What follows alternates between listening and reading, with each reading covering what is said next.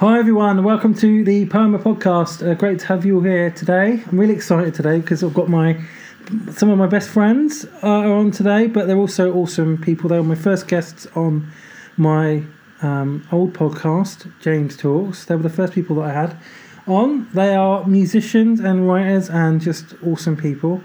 Um, they are Chloe and Taylor Turner, also known as Chasing Lovely. So welcome back. Thanks for having us. Yeah. Always a pleasure to be here. Yeah. Um, I can't really sum up really what these guys do. They, they they kind of they write about loads of awesome stuff. They make great music and they um, they kind of live this really um, inspiring kind of lifestyle, kind of like making their own toothpaste and like it's just they're, they're just awesome people. Okay, they just live so ethically and like living the dream, kind of risking everything and just exploring what life has to offer. They kind of inspire me a lot, and I'm embarrassing them. They, their their faces just went red when I said that. So, um, um, okay, so yeah, we're here to talk about they. Um, they're working on something really exciting and new. Um, their first EP, um, Unbridled, is on um, Spotify and iTunes and everything now, and it's awesome. So you can get that, go and get that really cheap, or listen to it free on Spotify. Um, they're releasing something new, hopefully. So tell us Yeah. about that, Chloe and Taylor.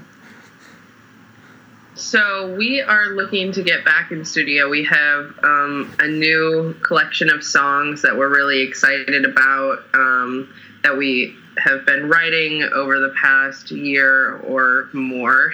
yeah, almost two years.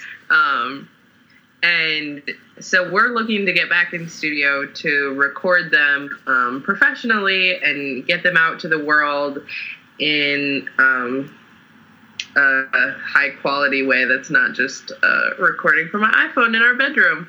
Um, so we have launched a Kickstarter campaign um, to fund that because obviously we're not um, superstars on a label, so we need people to who believe in our music and who uh, like what we have to say to be able to support us by buying the album before it's created.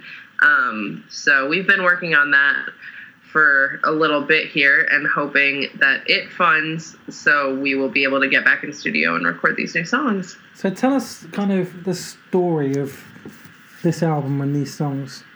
People who maybe don't know you or your work. Right. So our last EP, Unbridled, um, really was kind of born um, from a relationship. And I would say, like, a, a good chunk of the songs, you know, maybe minus one, Unbridled, um, were really about that um, relationship. And and I would say after that sort of ended, you know, having that time in between those two years between that and what we are hoping to release soon and get in studio and create is that there was just a lot of time where I had to figure out what am I going to write about now. Um, I think you can you can mine a lot of songs from one relationship, and I think you could probably do it for a lifetime. But I, Unfortunately. but I also think that your art and music has to kind of progress with where you are and the place that you're sitting emotionally Yeah. um, and what's going on in your life at that particular time. And so for me, it, that wasn't a relationship. That's not what was happening for me in my life. And it was a lot of things that I wasn't sure about how to write about because I hadn't necessarily heard these things written about. It wasn't relationships. So, you know, when you're listening to the radio and 90% of the songs that you're hearing are about love, that's kind of the template that as musicians that we have to look at for like this is what we write about you know and I, I think love is a great thing but i think that there's so much more on the spectrum of life uh, that needs to be talked about and that can be reflected in a musical way and so these past two years have been me trying to figure out how to even go about that when i don't have a lot to reference or to look at um, and maybe that's my fault. Maybe I'm not listening to the right kind of artists who are putting out like you know um, different things like that. but um, I think it was an interesting um, struggle, but then at the same time a revelation uh, when I was able to kind of break through uh, that sort of wall, I suppose, and and write about the things that were happening in my life that had nothing to do with love or relationships or romantic relationships. romance romance essentially. So um i would say yeah that that's something that's going to be different on this record and from these songs that you're going to hear that is a progression from that last Which doesn't mean word. that none of the songs have anything to do with romance, because they do. Um, and some of them can be taken in a way that would relate to somebody in a, a like romantic relationship that doesn't necessarily mean that they were that's for the place that's that it where it came from. Um, and then other ones have literally nothing to do with that. Um, so it it was it was a cool process. Um, it's nerve wracking because it's different. Mhm. Um, but when we've been out playing these songs, we've had a lot of good reaction from them, and um, just seeing the way that they can impact people upon first listen um, has been really, really powerful for us. We played the Bluebird Cafe the other night, and um, we played this song that we wrote called Always and Never Enough. Oh. And um, Sorry, I love that song. Um, Thank you so much. Um, and that one was probably one of the hardest songs that we've ever hmm, had to like wrestle with. Mhm. Um, it took us into a lot of places that we didn't particularly want to go or it wasn't easy to go um, for us personally and um, and watching watching the way that people reacted to that um, was was magical. I was shaking. I was like shaking by the end of the song. I saw probably like eight people crying in the audience and I felt I felt sort of bad, but then at the same time I was like I'm glad that they understand what this song means and um and that they get it and that they've connected with it. Um, because when we were writing it, it was something that we really needed to write for ourselves because we were in a rut and we were in kind of a dark place that we were struggling to get out of. Um, 2016 was rough. I think, for- 2016 for was everyone. rough. It was Um, a rough time. So, hmm, yeah. so that literally came from 2016. oh my goodness. we should just call it that. I 2016. know. Retitle it. um, Hmm. but but it was cool to see to see that and see how people responded. And a lot of people like when you go out and we play shows and you ask people oh do you want like a slow song or like a happy song?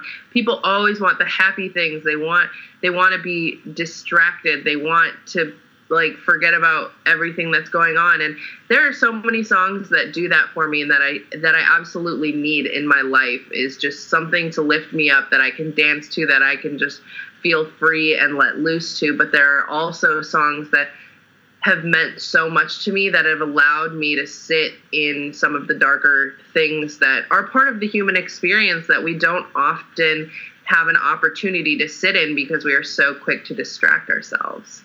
Um, Yeah, and I also think something that's that's been interesting for me, I think in my writing in the last couple of years is I think it's really reflected a lot of my interests and uh, whether that's always and never enough when we're just kind of like inserting like little nuggets of non-duality in there like I, not everyone's gonna read into that and see that but i guess the people that really understand like our Hmm. values or like our thought process or like what we believe it, they're gonna notice that in that's a like lot when of our Gungor music. slips in spiral dynamics and like most people aren't gonna hear that when Oh, don't get me started that. Yeah. Um, okay, I'm just going to divert a little bit. Gungor, their last three albums, the One Wild Life trilogy. yeah Um, oh man, I, I put those, I put those on a playlist like back to back, one Yeah. like and played all of them all the way through, And Mhm. oh my word, like when you understand spiral dynamics and then you listen to the whole thing right the way through from start to finish, and you listen to the lyrics and even the song titles, it's like, Mhm. oh my gosh. Like, like, like, I wish you could write a book like this. You know, It- like, what? How can we make books so like this creative? Like, what can we do?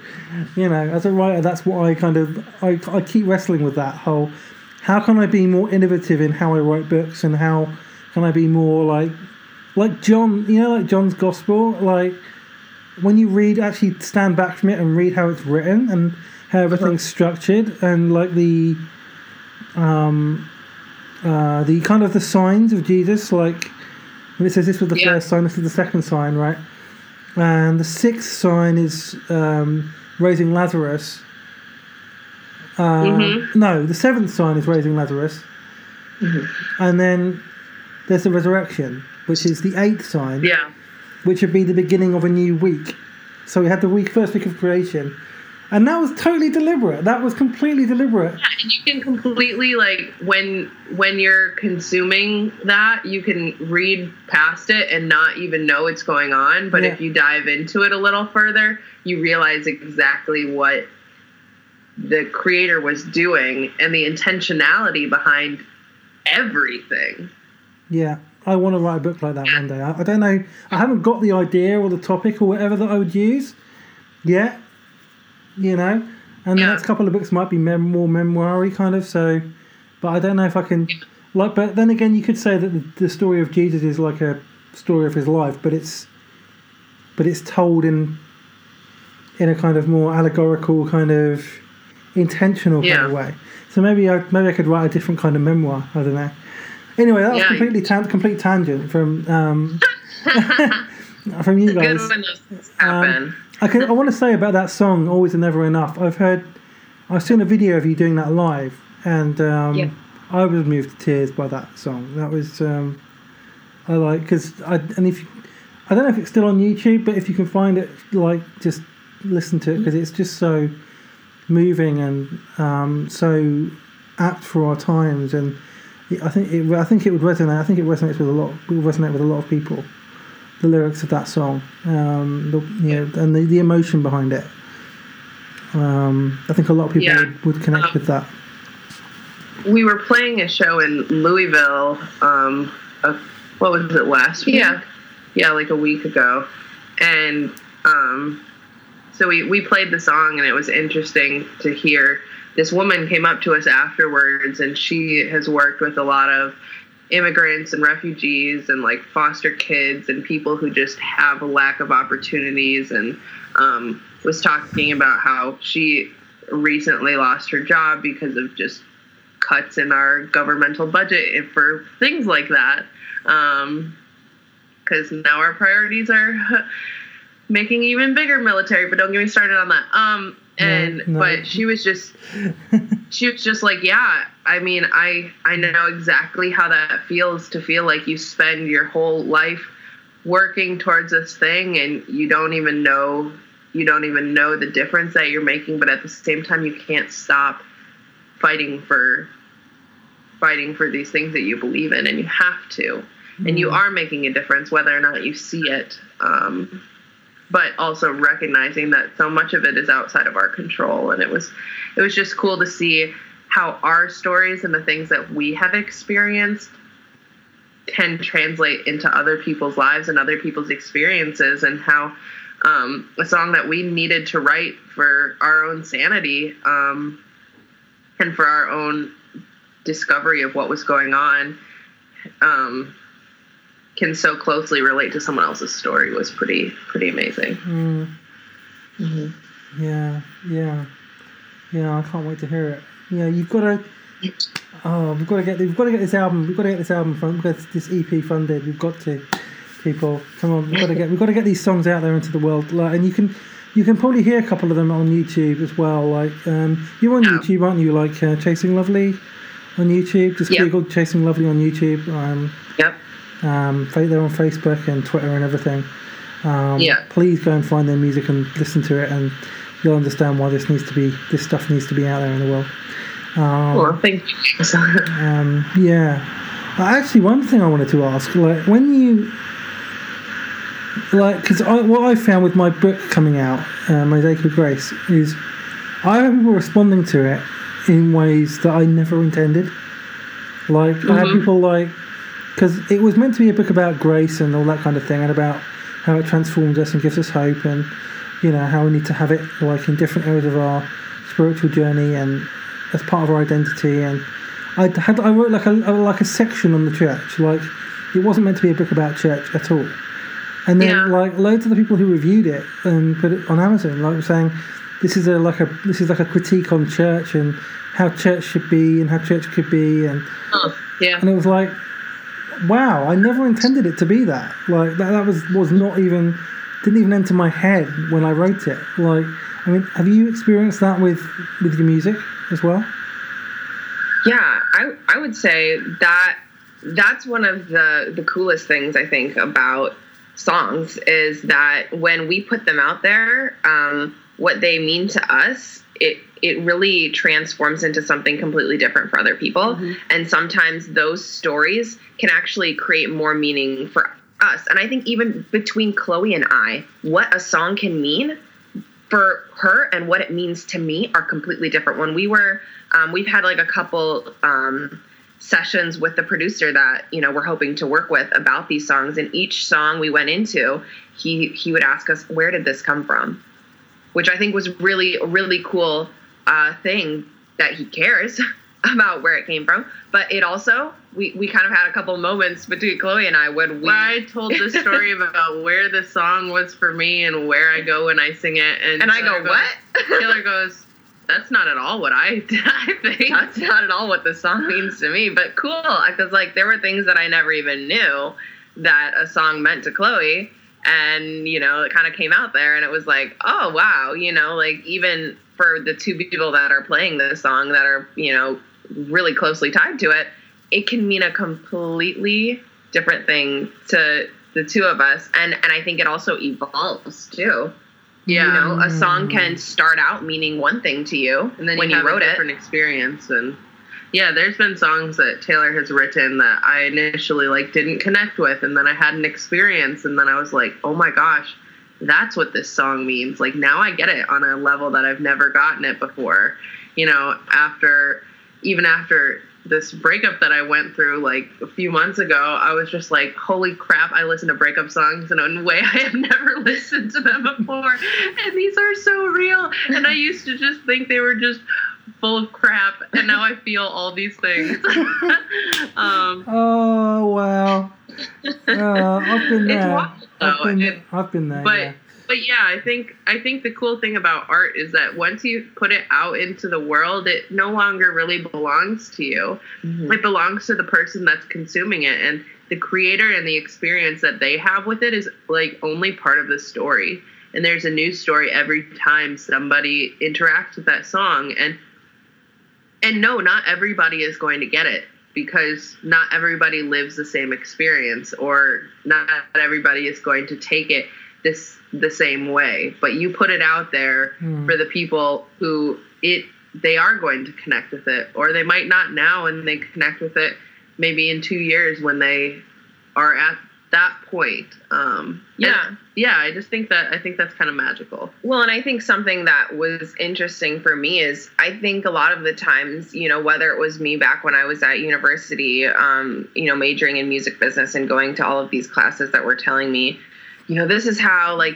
you know, this is what's marketable and this is what's, you know, I'm gonna sell. And people would always, you know, whether it was like a professor or like, you know, speakers would be like, you know, you're trying to reach people and you, you need to get inside their head and you need to get inside your audience's head and you need to write for like what they're going through and you need to be relatable and you need to not whine because no one wants to listen to your problems or you whining but honestly what i've found is like the more that you're honest about what's going on with mm-hmm. yourself the more that it actually can relate to other people. I wrote a song called sleep rocking and for me it was a song about writer's block and i was like well that's not relatable right? That's so specific. It's so you know this is only going to be able to you know reach a certain kind of person when they're going through a certain kind of thing and then I put it out there, and I, you know, you, the kind of like responses that I've gotten for that particular song, it's like, no, that's not what it's always about for everyone else when they hear it.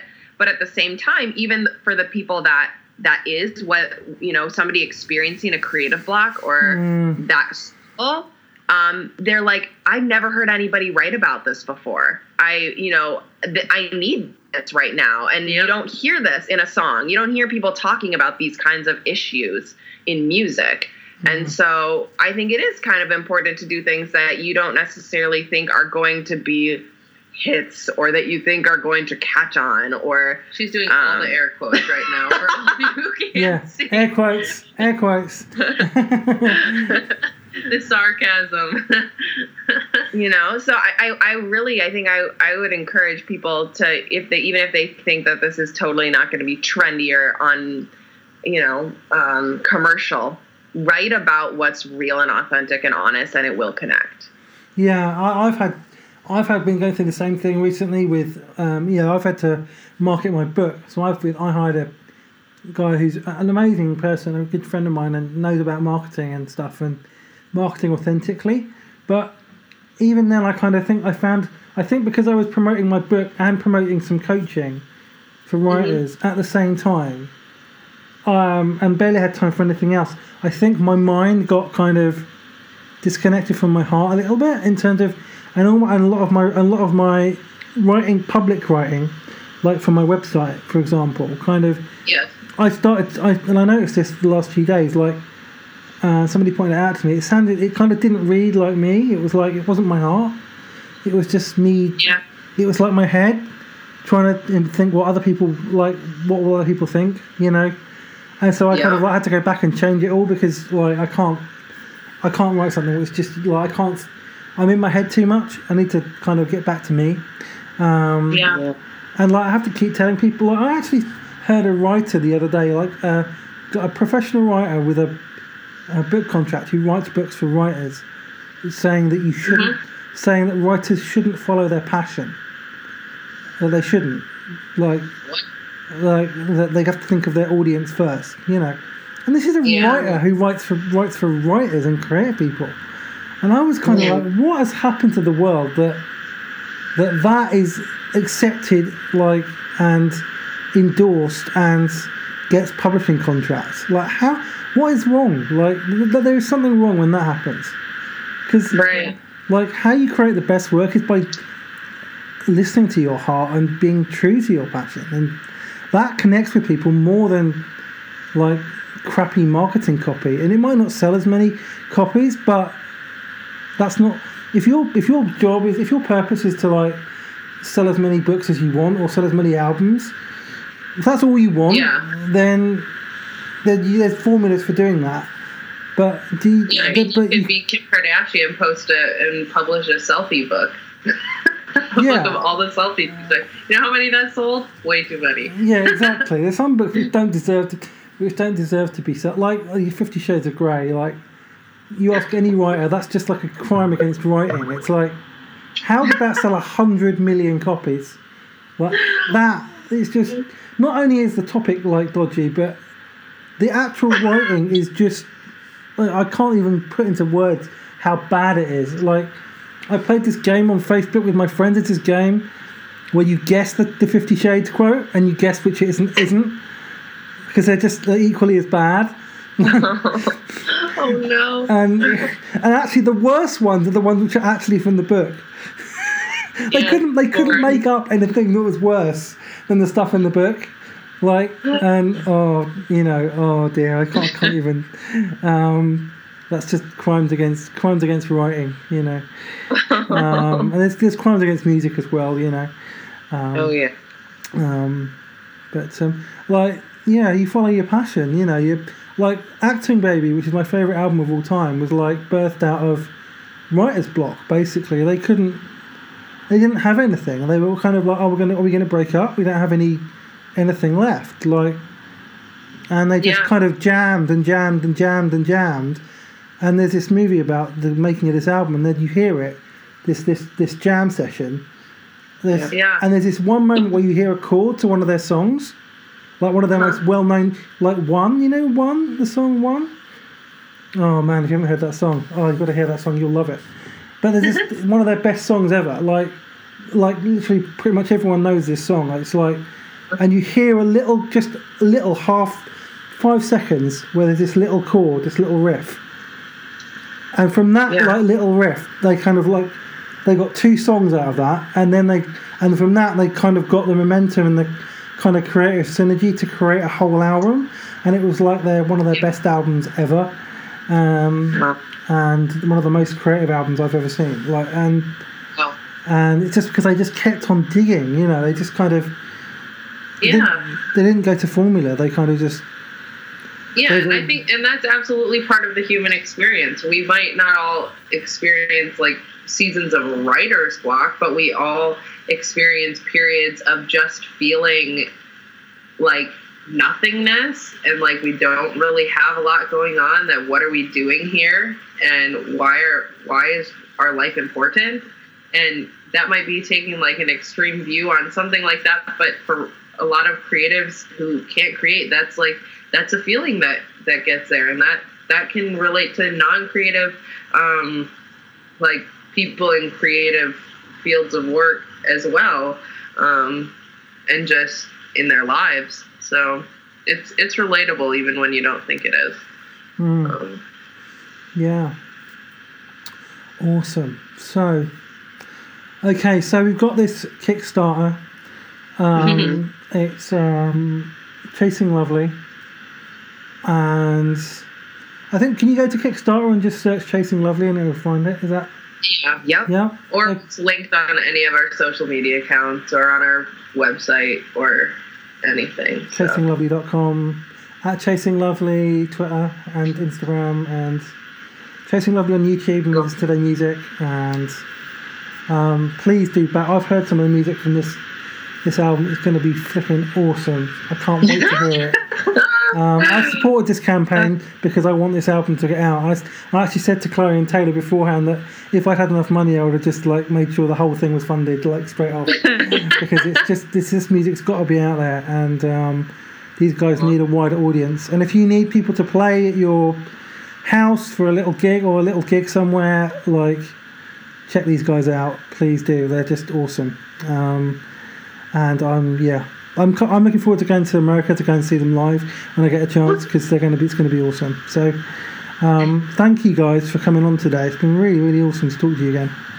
Yeah, yes thank you so absolutely much thank you for us. having us Um, great.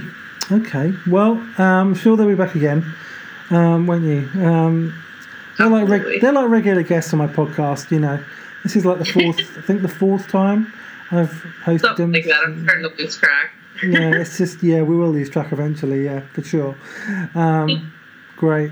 Okay, everyone. Um, so yeah, go find the Kickstarter. Go support these guys. Even if you can just give it like something really, really small. Doesn't matter. It all it all it all counts. Um, yes and the more you give, you might get some freebies as well, some special stuff. So um, yeah. Um, okay, thanks everyone, and we'll talk soon.